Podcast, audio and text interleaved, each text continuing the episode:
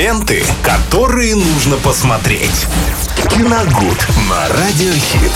Это четверг, друзья, и это значит, что сегодня в эфире Радио Хит мы поговорим про новинки, которые сегодня выходят на большие и малые экраны. Виталий Морозов вновь в студии. Добрый день. Привет, Максим. Всем здравствуйте, друзья. Э, главная премьера на этой неделе, а может быть и всего года, это фильм «Прошлой ночью в Сохо». Ну, после Веса Андерсона уже не главный точно. Нет.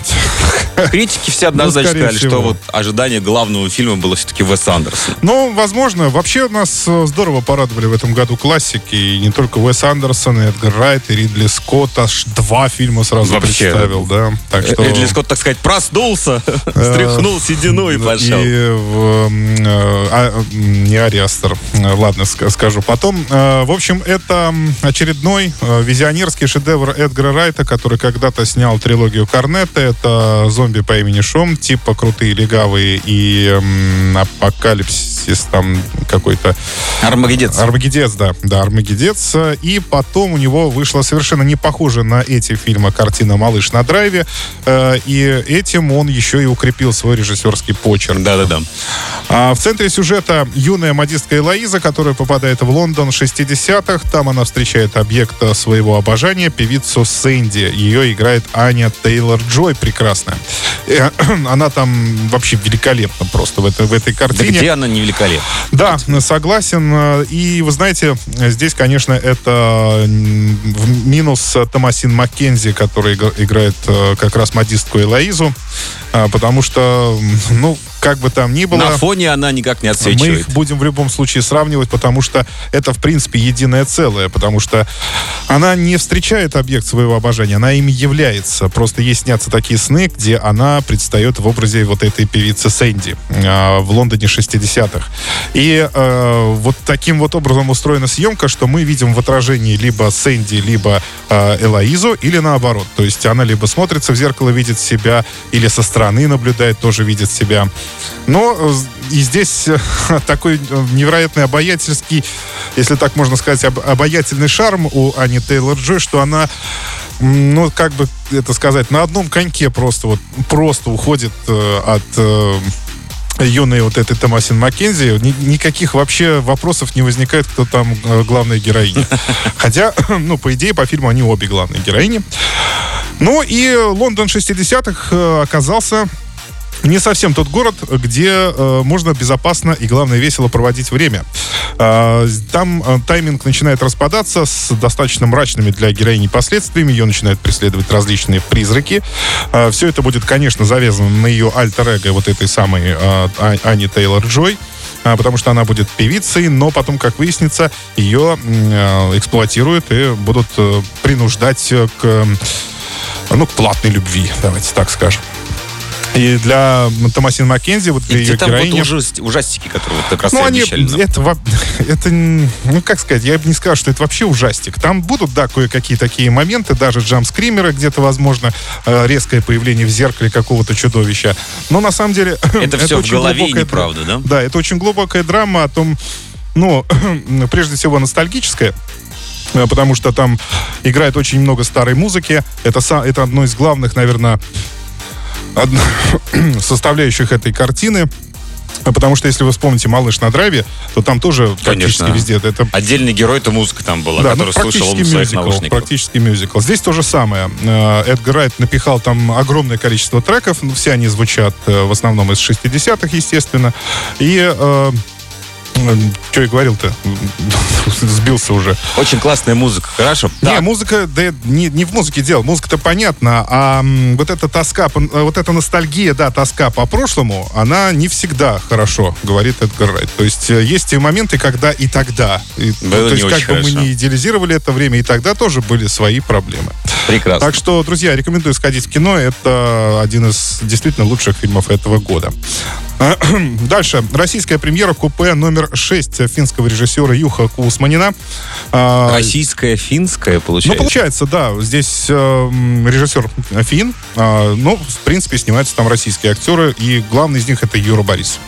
Юра Борисов снимается, по-моему, сейчас в каждом втором да, да, российском да. фильме. Это тот, который вот лысенький. Да, достаточно, ну, очень характерный актер, на мой взгляд. Если путаете с Петровым, тот волосатенький. Ну да.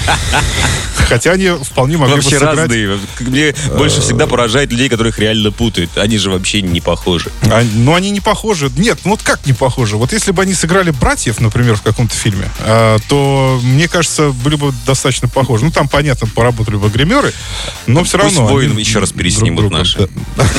Ну, может быть. А здесь роуд-муви о том, как студентка из Финляндии отправляется из Москвы в Мурманск. В поезде в купе встречает грубоватого шахтера. Его играет Юра Борисов. И это случайное соседство в купе помогает обоим осознать свое одиночество и, конечно, тоску по человеческим отношениям. Дальше идем. А, Обитель зла Ракун Сити, 2021 год, категория 18+. Вновь э, ужастик по игре. Да, да, собственно, и все. Здесь режиссер э, когда-то давно Э, не записал я его имя, но, в общем, когда-то давно он э, снял достаточно ерундовый ужастик, называется он «По ту сторону двери». Самое я главное, очень... что не предыдущие версии «Обители зла». Нет, кстати, вообще нет. Нет, ничего, вообще никакого отношения лес. к э, франшизе с Милой Йовович он не имеет абсолютно. И ерундовый ужастик называется он «По ту сторону двери». Я очень хорошо помню, потому что на него в кино ходил.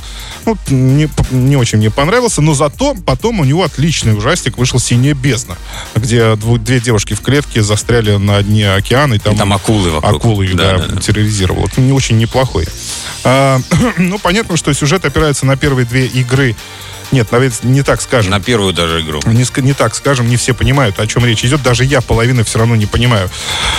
То есть это некий перезапуск, а, потому что вся франшиза с Милой Йовович сейчас в прошлом уже. Сейчас, это, сейчас фильм перезапускают, и он будет основан конкретно вот, вот этот фильм, который выходит, «Ракун Сити», он будет основан на, э, на, иг, на первой да, игре да, серии. Да, да. То есть где ночь 1998 года. Да, там, та самая и... ночь, когда Мила Йович под землей, а это вот что творилось да. снаружи в этот момент. Да, и э, на, на мой взгляд, э, такие картины очень сильно рискуют. Потому что вы сами понимаете, что «Обитель зла» — это уже давно часть поп-культуры. Конечно. И, конечно, за ее э, развитием э, дальнейшим будут очень пристально следить фанаты, у которых... Э, ну, расплодилось огромное количество различных теорий, которые косплеи, да, там. Да, да. И, кстати, вот фанаты как раз вот, они похвалили э, эту картину, потому что она реально выполнена так, как было в игре. А почти вот они не отходят никуда в сторонку. Фанаты игры в восторге, а все остальные говорят, М, а, вот что? я о чем и говорю. Что, Ничего особенного. Да, э, обычно такие фильмы обречены на некий риск. Вот, но это сделано для фанатов, состояние. как раз как правильно ты сказал. И они рады, и для создателей, думаю, это будет э, лучшим, так сказать, поощрением. Потому что обычно, когда в таких вот э, киноадаптациях игр кто-то уходит влево или вправо чуть-чуть от сюжета, их сразу хают фанаты, и это ну, обычных зрителей-то больше, чем фанатов все равно. Ну, понятное дело. Но ну, сейчас все делают исключено, исключительно для фанатов. Ну, в общем, это достаточно сочный боевик, на мой взгляд. Не знаю, как, конечно, по трейлеру там вроде бы так все достаточно хорошо снято. Поэтому, если хотите развлечься, в общем-то, можно сходить в кино. Так, ну и давайте, у нас сетевая премьера, и, наверное, одна из важнейших. Это «Соколиный глаз» 2021 года. Важнейших? Это прям очень громко Нет, сетевых на этой неделе, а больше ничего такого ну особенного и не было. А, «Соколиный глаз» — это прекрасный Джереми Реннер, а, тот самый «Соколиный глаз» из команды «Мстителей». На этот раз он один есть, это сольный сериал а, от Marvel, как был э, про Ванду Вижн, потом про... Сокола зимнего солдата. Сокола зимнего солдата. Да, Сокол, «Соколиный глаз». Господи, что название-то у всех одинаковое. Целый зоопарк из «Мстителей». Да, в общем, «Соколиный глаз», э, он... Э, у него возникнут, естественно, проблемы. Он очень хочет к семье, а эти проблемы его не пускают, поэтому ему надо с ними по-быстрому разобраться. И в это время еще обучить да, себе стажера. Да, абсолютно верно. Ее зовут Стажерку. Да, она должна будет занять его место после ухода на так называемую пенсию. Важно здесь, наверное, заметить, что события развернутся после окончания финальных «Мстителей». Да, да. Потому, потому что сейчас это надо уточнять, когда это все Ну происходило. и плюс ко всему вышло момент. пока только две серии и будет выходить раз в неделю ну, это да, все дело. да, это, ну, премьера, по-моему, вчера состоялась, Да. или позавчера, я точно не помню, но, во всяком случае, две серии уже можно посмотреть. Так что вот такой достаточно богатый у нас сегодня список на кинопремьеры. Спасибо, Виталий. Ну а вы, друзья, не забывайте также нас смотреть в YouTube, лайкайте нас и прожимайте колокольчики. Ленты, которые нужно посмотреть. Киногуд на Радиохит.